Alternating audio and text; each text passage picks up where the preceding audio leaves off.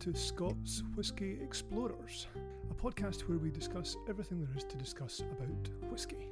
I'm Stuart, and I'll be joined by Peter on each episode, where we will ask the questions and seek out the answers that are prompted by our love of whisky.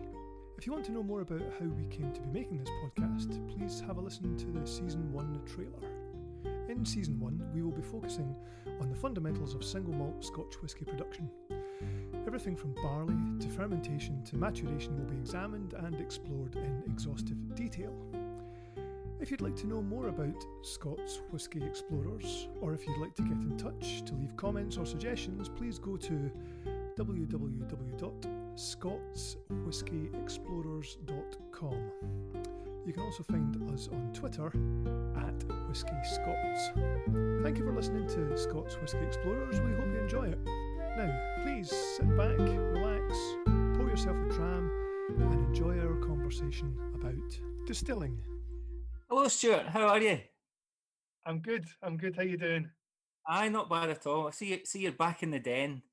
Back We'll in the be- shed. Back Yeah, in the we'll- shed. Yep. Glasgow restricted. Well, all of Scotland restricted now. Oh, So- man. COVID COVID carries on apace. Oh, when's Mm. end? Well- man? It's, well, uh, I think fantasize that the last of the last recording we might actually get in your get in your shed, do a recording, share a dram. Not to be this time. not the not this time. Maybe next time. But um, Yeah. it's maybe maybe worthwhile just skirting over the whole COVID thing. yeah. Well, we've come to talk about whiskey, haven't we? Not not about COVID. yeah. Yeah. And we've we've moved on a pace. We've got we're deep inside the distillery now. No, and I suppose we're at the bit that's maybe that's maybe the most glamorous, or seen Yeah. as the most glamorous and the most beautiful. We've got you know we've come through all the the more mechanical and industrial processes. Not that distilling isn't an industrial process, but this this is the the high the high end stuff where the beautiful stills are sitting there, highly polished, and they're waiting to do to do the alchemy for us now. I I, I, can understand that point of view, but I'm I'm hoping that maybe what's come through and the stuff that we've put done before and shown just now, up to this point, is that there's got almost like an alchemy at every level. I I certainly felt that at fermentation, having gone into thinking, well, this is quite simple. You're just making beer, and then realizing just how much was involved, all the complexities in whichever yeast you use, what sort of different flavors that you might get depending on your yeast mixes. And I, I, well, I was quite taken aback at that, and and maybe had underestimated at the outset just how difficult that was. You're right on the money there, I think, because prior to prior to embarking on this project, I mean, we're, both familiar with the processes to a degree, but there's a there's a, a huge amount of esoteric magic, black magic going on. You know, I, never really delved that deeply into, you know, what happens in a mash tun, what happens in the washback. Okay, like you say, there's a cursory kind of, all right, yeah, that's what happens, and blah, blah, blah. And you never really give it too much thought, but then you start looking a little bit deeper and it starts turning into something that's really quite complex and bewildering in some fashion as well. But then th- that kind of esoteric alchemy viewpoint of so when you move into the still house, it's kind of obvious what the stills are doing. You can just by looking at if you if you if you never come across a still before and you look at it and you you can kind of glean what what's going on there a little bit. But then there's I think there's even more kind of hidden knowledge and esoteric stuff that that's going on in the stills. So there's there's a kind of veneer of yeah, this is quite simple, but actually there's there's more again, as we've just as we found out on every episode. There's more again to delve into, more details to contemplate. Yeah, and we shared, I think, with ourselves and then later with friends who've been listening about um the worry at the outset of that we were somehow going to puncture and puncture the magic. I actually feel the opposite. You know, although- we've gone in some quite long journeys and of understanding, I, I feel I've come back with more mesmerised with just how complicated the processes are. Yeah, I've, my knowledge has been increased, but it, it's not destroyed any of the magic. It's actually filled my senses of, of, of wonder. Mhm. Yeah. But I suppose also what we, I suppose we have to remember what, where we're at in this the, the distilling process. We've we've got alcohol already. You know, we've we've talked about the barley, the malting, adding some peat there. You know, milling, mashing, and the fermentation process. Yeah. And and at that we've we've now got some alcohol.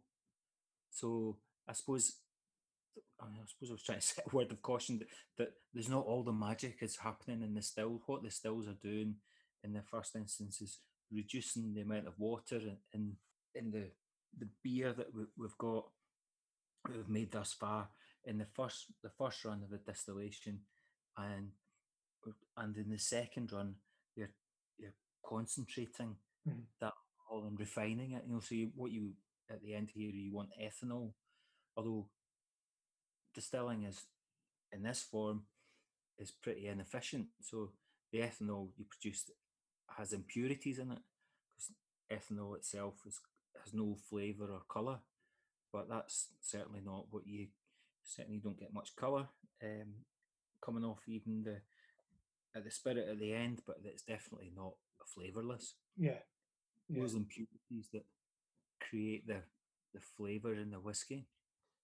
Yeah, and I dare say we'll we'll get into that big topic of you know the the the, the flavour of your new make spirit compared with the flavour that's coming out of the cask, the flavour of the spirit that's coming out of the cask. You know what's what's happened there. I mean that, that- that's going to be an interesting one when we get to that because tasting new Yes. make spirits really interesting to to to to see what's what's coming off the stills and what what is it that's going into into the oak casks and then comparing that with what comes out the other side is you know, there's a huge huge conversation going on there literally Yeah, both, both human and chemical. Yeah. So, I suppose what, what we also were trying to do is get a sense of the distillation process. It's the interaction of those stills with the liquid that's inside that's creating this magic, this magical liquid that we'll that will end up calling whiskey. But what we're trying to do is kind of break that down a little bit. You know, we talk about and we'll see how far we get because we also talked about maybe shortening the amount of time that we spend at, at a time. I mean, we'll still get through the whole process, but we might break it down a wee bit into smaller bites. But so we can we can over the next around distilling, there's kind of like some headlines maybe that are worth thinking about in terms of the history of distilling, the actual process, Mhm. kind of materials that are involved, how how those are structured and, and relate to one another, and then and the chemical reactions that are going on, and and and that and all that resulting in the, the flavors, and and trying to understand a little bit about where those flavors are coming from, because I think what I was struck by in this is that there are some very quite difficult chemical processes going on that I can't uh, begin to understand and, and maybe to get a bit bogged down in them is to miss the point, you know, because there is, like you were mentioning, there's a, there's a kind of esoteric alchemy going on here. And if we can try and kind of give an overview of what those flavors are, where they're coming from, I think that'll be more than enough. We'll, people will recognize the, the words that we'll be using. yeah and, and neither of us are chemists so there's no point in in trying to pretend that, that we know the difference between a an aldehyde and a and a furfurol you know? All these long chain fatty acids. Yeah, I think the, um, it's, it's maybe worth just briefly pointing out that we we we we had a wee chat and were thinking about try, you know be a bit more concise and uh, as much as we like a, a, a good uh, dram fueled rambling chat, it's maybe it's maybe a bit easier on the ear of the listener if we if we're a little bit more concise and terse in our uh, examinations of the subject at hand.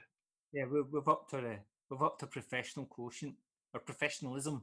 Yeah, I think we, well, as well as actually just the the processes do become quite complicated. So being a more coherent is probably all the better.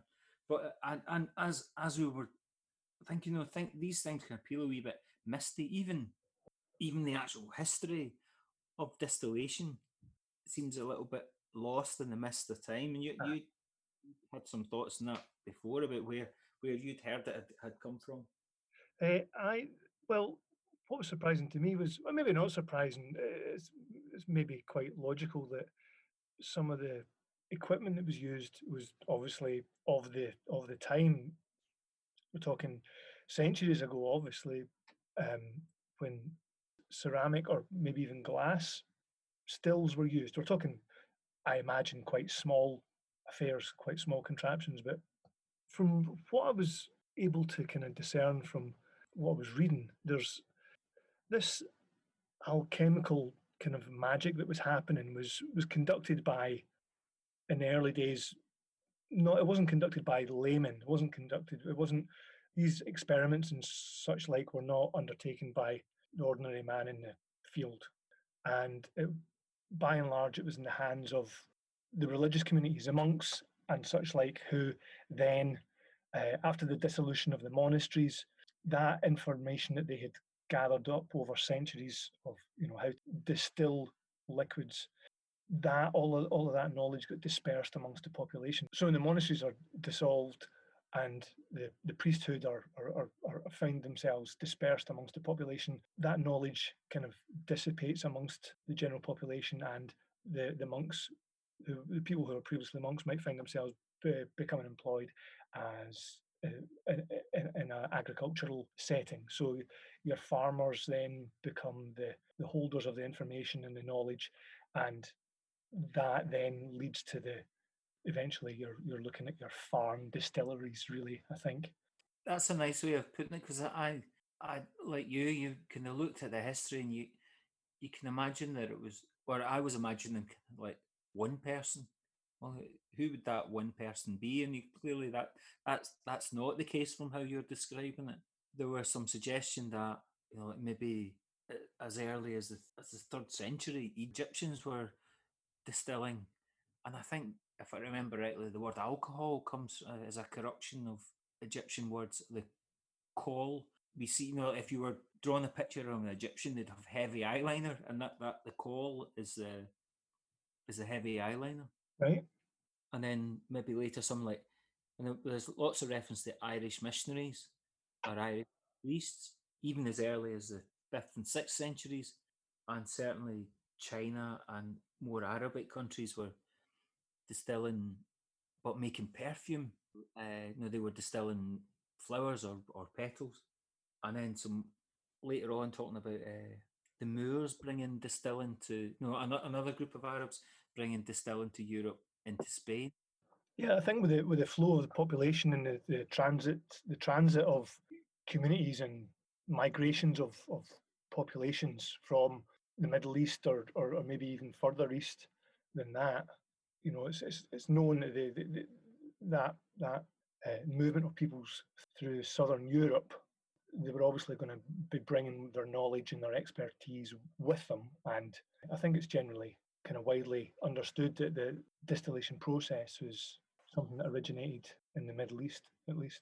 Yeah, and I, I it was a bit later on when I, that I actually individuals started to get in in the stuff I was reading started to get mentioned, and that, I quite enjoyed the story of a guy called uh, Ramon Lull or Lull and his pal Arnold de Villanova.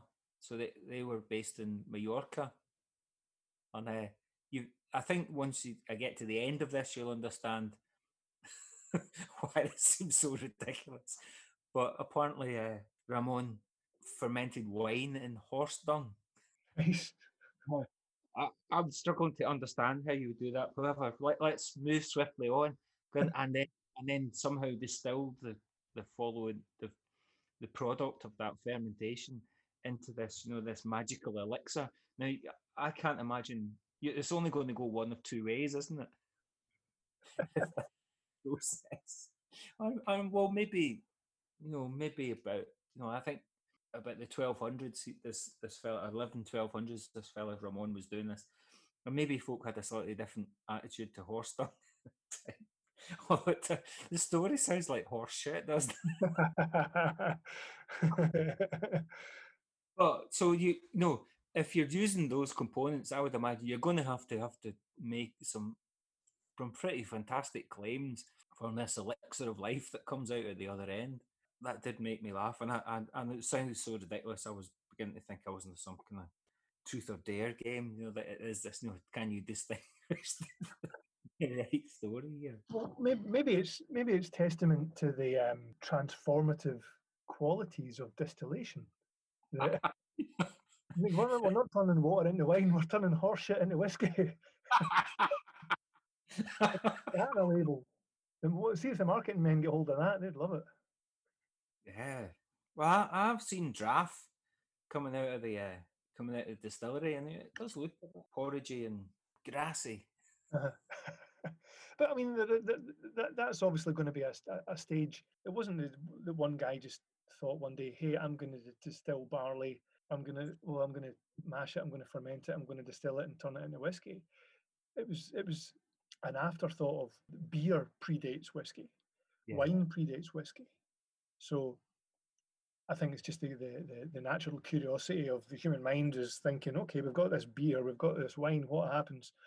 You know, th these guys are, like you say, distilling botanicals and, and such like to make perfumes. And, you know, the natural inclination is to go, okay, what happens if we distill this beer or distill this wine? And there you go. No need for horseshit. it's a miracle. but, but suffice to say, although there's all sorts of claims, well, maybe uh, distilling came to Scotland from Ireland, but it, it, it didn't.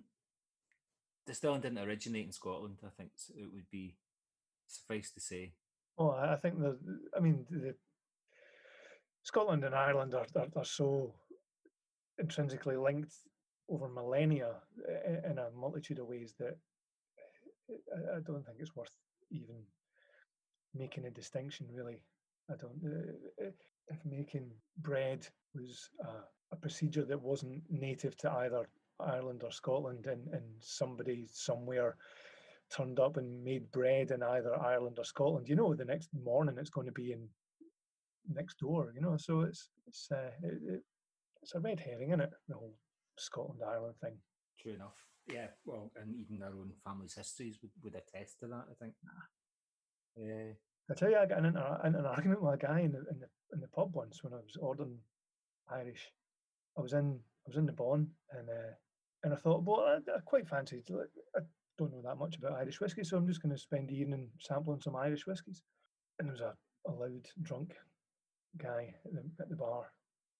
He he overheard me ordering, chatting with the barman, go, what Irish whiskies have you got? And blah blah blah, Redbreast and Powers and Spot and all that. So I was like, all right, okay, let's try. I think it was a Redbreast. And uh, and the guy standing next to me at the, at the bar took great offence at this and went, why are you ordering that?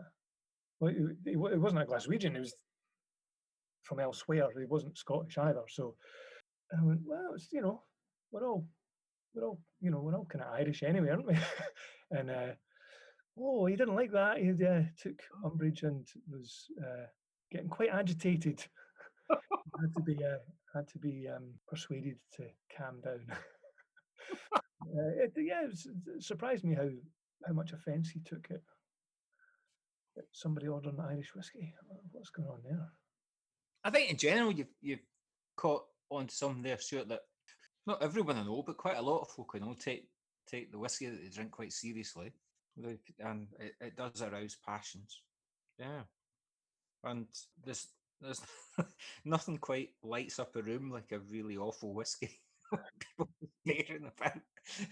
and well, maybe we should just put that that out there. Maybe um but well there are issues about taste, of course but not everyone loves every whiskey.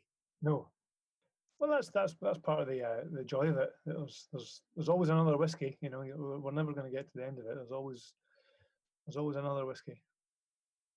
But we- well, I suppose there is there is one person does get a bit of a does get a bit of a mention in terms of establishing a point, a written point in or a point in written history, Mhm. or the establishment of of distilling, certainly in Scottish history, and that's our uh, that's our old man, Friar Friar John Corr. Yeah. I can remember actually drinking some 500 year old, no, not, not 500 year old, to celebrate 500 years of, of distillation in Scotland. And that, so Oh. that, So that must have been 1995. Yeah. His, his, his that distillery's 1495, isn't it? And he's given brother John Corr a number of balls of malt to make aquavit. Yeah. I'm just I'm just going to go and grab a book because uh, the eight balls of malt. I always wondered. How much whiskey could you make with that? Yeah, and I was reading the other day, and the book the book's just next door. So, and well, I suppose also it was it was a, a royal project. It was for the King James the Fourth. Yeah. and I suppose a wee another wee noodly fun fact is that that was at Lindores Abbey, which is a distillery that that has that a distillery has recently reopened there in the last few years. I bet I won't be able to find. There's no index in this book either, so it's ah here we go. So this is um, Ian Buxton's annotations to Aeneas MacDonald's whiskey. Yeah. Ian Buxton does a great job at um, making notes all the way through the book. It's, it just really makes it highly enjoyable. Not that it would, wouldn't be without it, but, but he really adds something. And he says, it was, of course, Friar John Corr. It has been calculated that with modern apparatus, around 1,500 bottles of whisky could be distilled from eight balls. That's around about 0.4 tons, though we do not know at what strength Corr would have distilled his spirit. Alternatively, other sources suggest that he would have produced around 130 litres of alcohol or 420 bottles in present day terms. That's a, a cask of whiskey, really. Or maybe two, two if you were doing the. Well, uh, I'm not doing that into bourbon. yeah, I'm pretty sure whiskey came first. yeah, and well, even I've made a whopping big assumption there that he'd then be maturing that. Oh, aye, aye. Well, there's the thing. That's so. Fifteen hundred bottles of whiskey from eight balls. Huh. there you go. Yeah, but uh, I mean that's just the first written account. So yeah. well, it's a nice, it's a nice fun fact. You got to start somewhere, haven't you? Mm. And I, I, I think that was the. Can I mention that there's a the actual sense of where it started. I, I don't have any sense of anyone really knowing for. It's it's an educated guess, isn't to say oh. that it came from the east, but that that's been and it begins to over time begins to coalesce and maybe for Scottish purposes, Friar John Corr's the the first person that we that we stick that name to, isn't it? Mm-hmm. And there was did they not down at Lindores? Did they not when they were when they were breaking the ground to to build that distillery at Lindores Abbey? Did they not find um, was there not evidence of, of of distilling taking place on that site? I I, I have no idea. I, that's that's news to me. That's really interesting that there would still be that just sitting there. Yeah, I, I, I, don't, that's the site. That site has been continuous mm. for as long as that. Yeah, yeah, very interesting. However, if you think about the distilling process, I, I, I don't know about you, but I was struck by how how many different names there were for the same thing. Uh, it's caught me out a few times. Yeah, even even the stills. I know we, we were pointing out. So I, I think before we'd spotted a a new still arriving somewhere at a distillery, and what the headline was saying was something like, you know, new spirit still at this particular distillery. But the, the and then the distillery manager was quoted of talking about the low wine still, and it was very clearly on the photograph you could distinguish that it says low wine still written on it because yeah. quite often there'll be and a capacity will be written on it and but that wasn't any fault of any because those those are those names apply to that particular still. Um, you know, so it's low wines that go in, spirit comes out. But and, and similarly, there are other other what you call the the actual final spirit run, what arrives first, in the middle, and the end. Have all got different names as well. But I it suppose might, it might be worth pointing out that no, no matter what Scottish distillery you go to, no matter how many stills they've got in the still room, they might have two stills, or they might have how many's Macallan got up there? About sixty.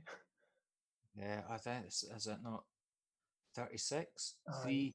That's in the new distillery. Yeah, but what's yeah. What, what's worth noting is that they will all have a, a, a wash still and they'll all have a, a spirit or a low wine still. And if you've got 36, if you're at Macallan and the new Macallan and they've got 36, then um, it's a, a logical assumption to make that half of them will be wash stills and half of them will be spirit stills.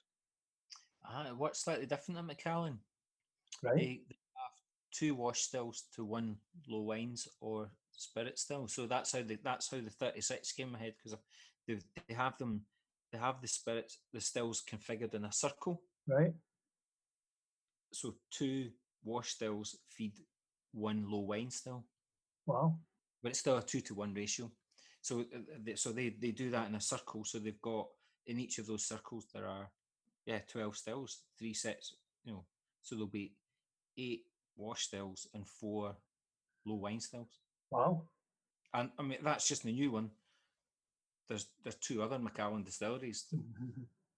share that configuration, and I'd probably have to go and take my shoes and socks off and count all my fingers and toes. Work out just how many stills are in those other buildings.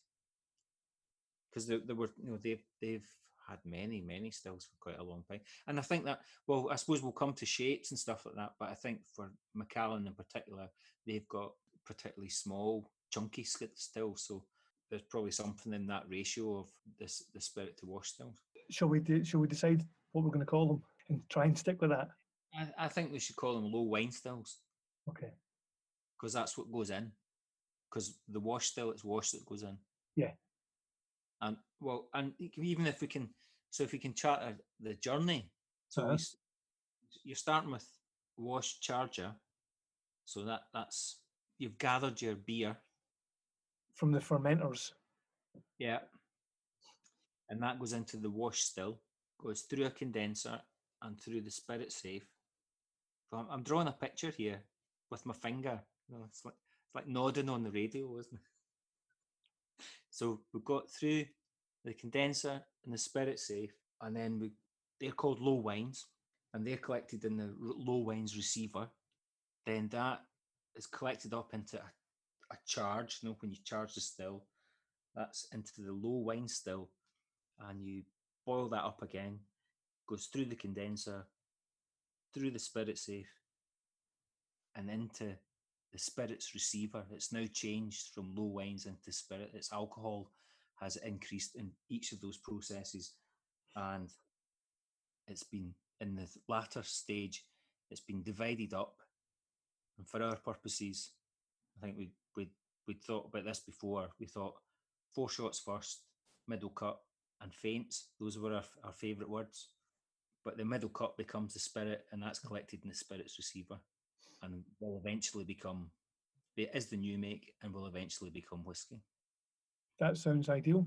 Yeah, it's just as well we didn't have a committee to decide that. We've done the history. We, we understood that other folk have been through this process before.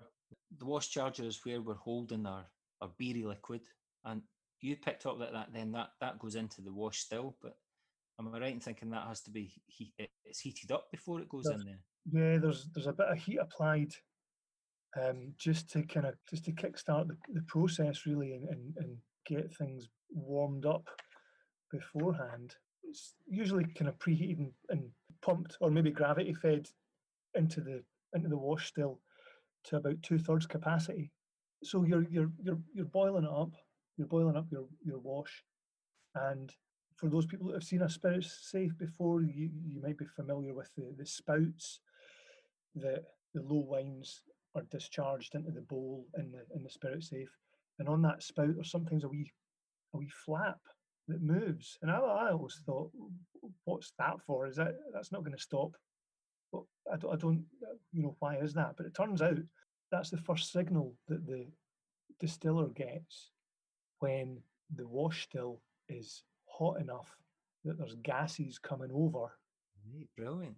to, and, and those gases are your first sign that you know we're, we're, we're cooking here things are moving Mm. and that little flap starts moving with the, the, the pressure of the, the gases coming over the still over the lyne arm and that's the, the distiller's first point of really watching okay i need to watch my temperature now because my temperature's been I've been really cooking the cooking the, the, the wash, been boiling it up, but I need to be careful that if I boil it too hard and just it froths up, it might be even like a, a thicker vapor, like a really heavy mist, that might go over and foul up the distillation. So if the distiller's got his eyes on the spout, you can see that little flap moving. Okay, here we go, chaps. We just need to watch the watch the temperature there and keep a close eye on things. But there's also those. It's only the the wash stills that have those windows in them.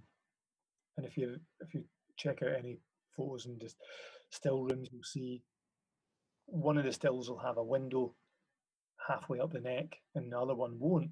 And I'd always thought, why has only one of them got the window? Surely, but it's actually that's always the wash still that has the window because it's the one that has the propensity. The wash has the propensity to boil over. and that's not something that happens as a matter of course in the low wine still. So, yeah. I, I, I picked up when I was reading Charlie MacLean, that he, he was suggesting that a shorter fermentation would create a livelier wash.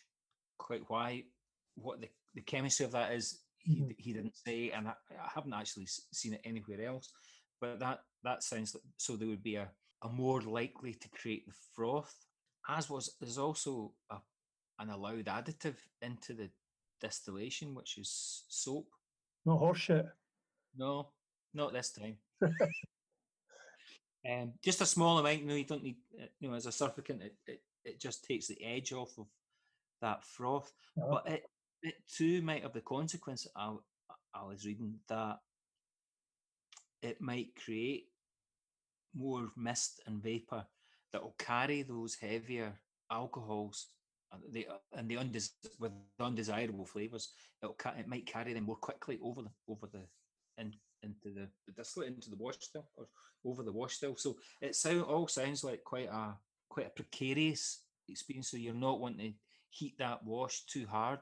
It's yeah. going to be, and we'll, I think we'll certainly we've talked about. We'll come back later, but we're talking about how that is the means to heat that. But that that froth will build up, and I think is it something like called like breaking the head? If that once that froth dies down, you you can you're okay. You're okay to go. Okay. But also, not every not every uh, still's got one of those wee glass windows to see when the froth's coming up, and I think there are there's at least at least Springbank. I can remember seeing that there's a like a wooden ball on a string, and you, if you pull the string, it dings against the top of the the still, and obviously then makes a particular sound that when the vapor is is in that particular part of the still. So yeah, and I think that's that's got a name as well. But um, I think it's something like uh, yeah, sounding the charge. So that that's the name for the the what the liquid that's in the still, isn't it? That's the charge. You've charged yeah. up your. If you're working at Springbank, then you're going to have to really kind of attune your ears to the different pitches of what sounds are happening, and uh, does that mean it's too high, or does it? You know, that's quite a quite a subtle yeah. skill that you're developing there.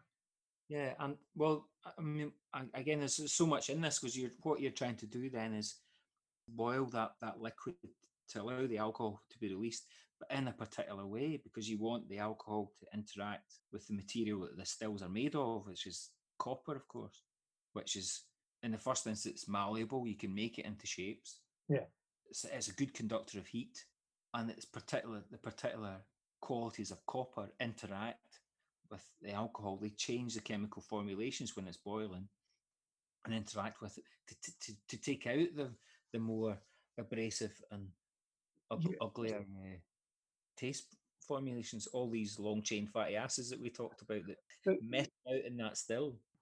As far as I know, you won't. I've never seen or heard of anything other than copper being the, the, the metal of choice and all the distilleries. I mean, apart from that, I've heard about wooden column stills in, in, in some rum production somewhere. I don't know whether I don't know what rum producing region it was, but I mean, but in Scotland at least, you, you, it's all copper pot stills, and there's copper everywhere. I mean, it's the, the condensers that we'll move on to, and, and, and everything's copper. So, and I presume that's because they want to encourage as much copper contact as possible to allow the copper to carry out its kind of extractive procedures. I, I imagine it as if it's the copper grabbing onto all the kind of mm-hmm. bad things in, in the liquid, and the copper just grabs onto those bad elements and allows the, the more flavour, some tasty liquid to pass. On, on yeah, I think that yeah. certainly I'm picking up there is something about that immediate interaction between the copper and the liquid.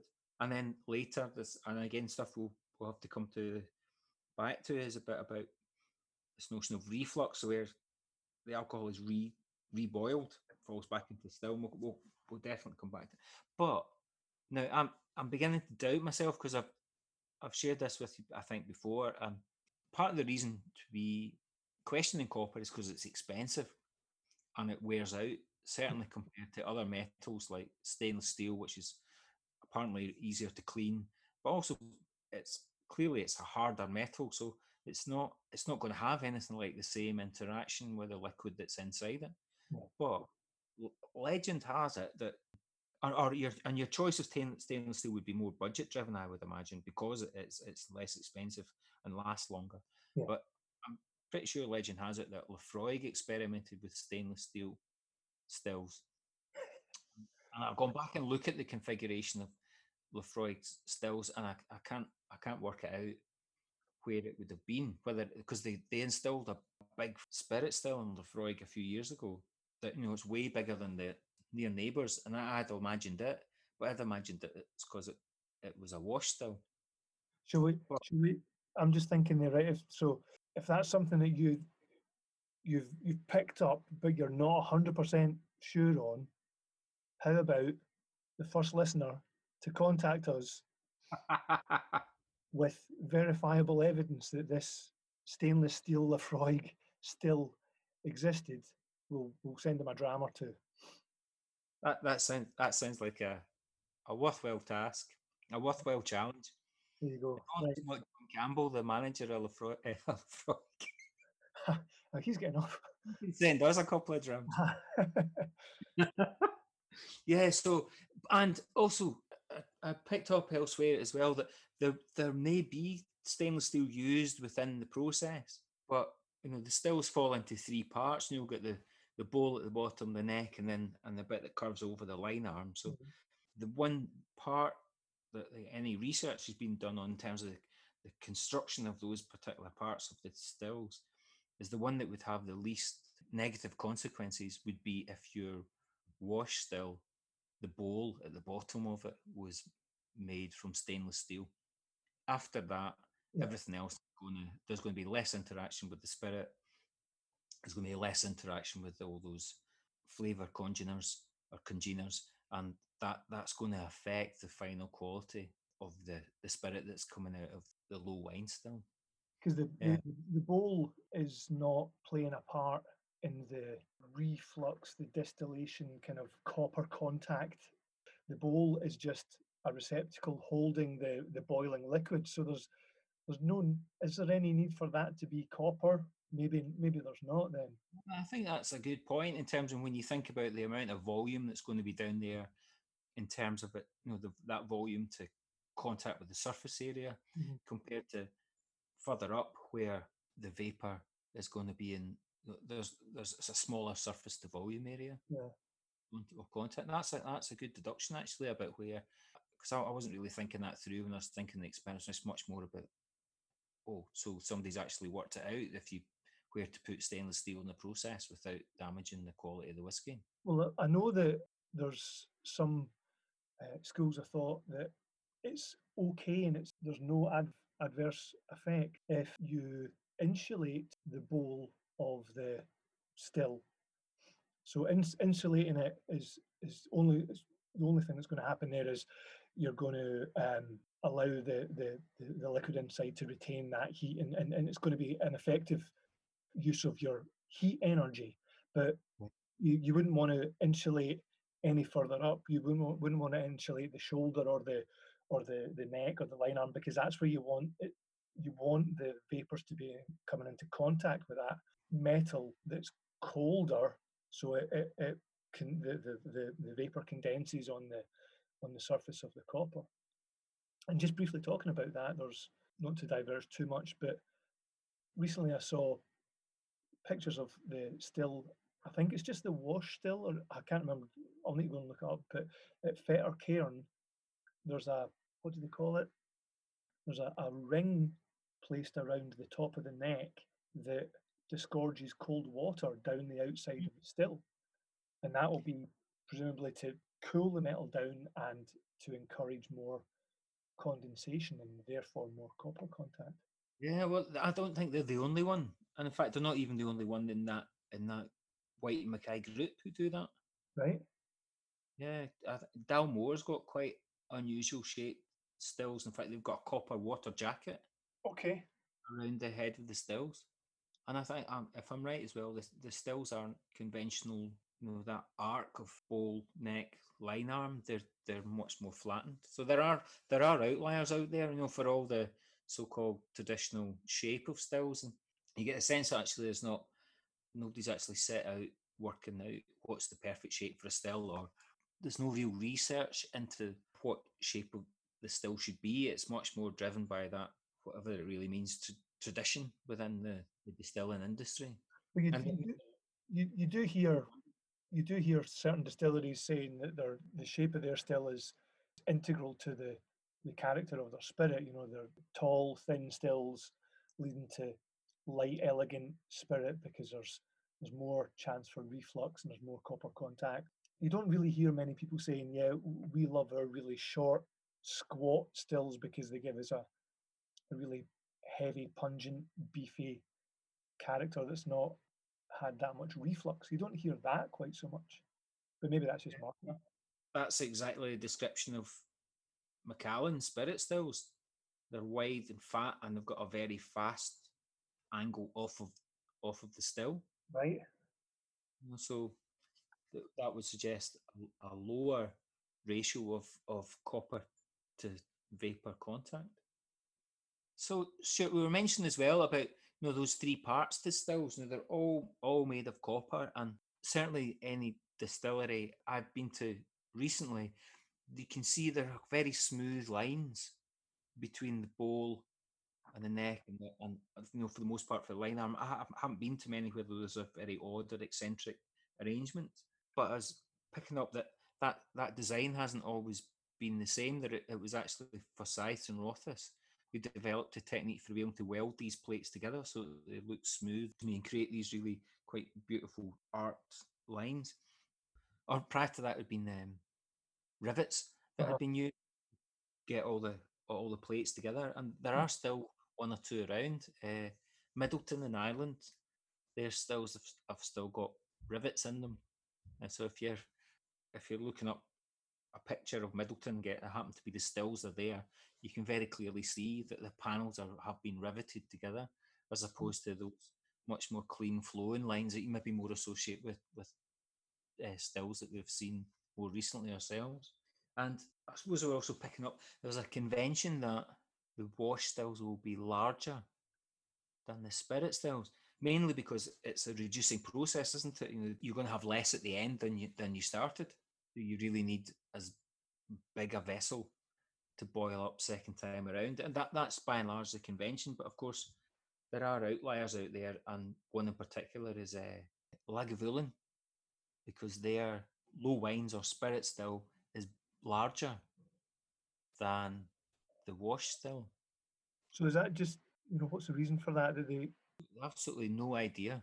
And also, even more peculiarly, is you were saying the convention would be that you would fill the stills to about half, two thirds full. Lagavulin are another outlier again because have they've got this huge low wine still, and they fill it almost to capacity.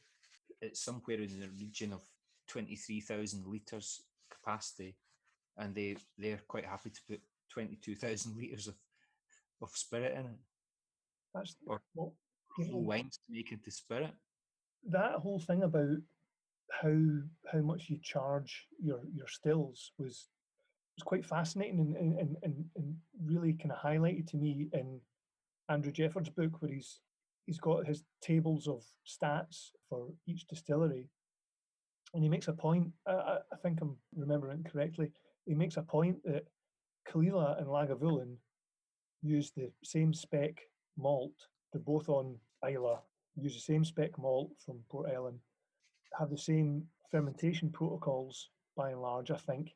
And one of the biggest defining factors between the two distilleries is, is how much the capacity of the charge differs in, in, in how they how, how full they fill their wash and their low wines stills. That he he was pointing out leads to quite a drastic difference in the in the outcome. Yeah, because you're, you're going to have that what we were talking about the kind of volume to surface area thing again, and I I, I wasn't absolutely certain about those figures. So I, I did make a note of this, and I found my note. Lagavulin low wine still twelve thousand nine hundred liters, and it's filled to a level of twelve thousand two hundred. So that that that's not a lot of movement of for expansion, is it? So that's in the low wine still. Yeah, that that's that's what they're running. And you know, the low wines of spirit still, they'll fill it to only seven hundred liters less than its capacity. Wow. And well, I, I remembered I was talking about Caol Ila as well. So Caol Ila's much bigger, twenty nine and a half thousand liters in their low wine spirit stills, but their charge is only twelve thousand and actually, so that's a good bit less than half. Yeah. Whereas Lagavulin is nearly maximum. Wow. Does that explain part of the? Well, it, it it's just one of the factors, isn't it? We've talked but... about there. Something you do at point one creates a different outcome. So you move to like step four, that then will have an an outcome further down the line, and that that's just another example of it, isn't it? Yeah. I'm also wondering now why they came to those decisions I mean, historically, but if we went back 50 years, do we find Lagavulin filling to within 700 litres of capacity? If we go 50 years back before that, do we find the same charge level? I'm presuming that these things changed over time, but now I'm thinking, why? Why? Why did it result in being so full? Obviously, it, it ticks a lot of boxes, flavour-wise, and economics, and process logistics. It's maybe a good point just to, to pause here because we've talked we've got as far as what the stills are. We've worked out that they've made of copper. They come in many different shapes and sizes. Some are short and fat, some are tall and slim, some have got different bits and bobs added. But whatever they're looking like, they've really got those three components to them. You know, the bowl, the neck, and the lyne arm. That's maybe where we could pick up in the next round and maybe a chance for us to charge our glass and raise a wee dram to the, the distillers. Here, here. Here's to the distillers.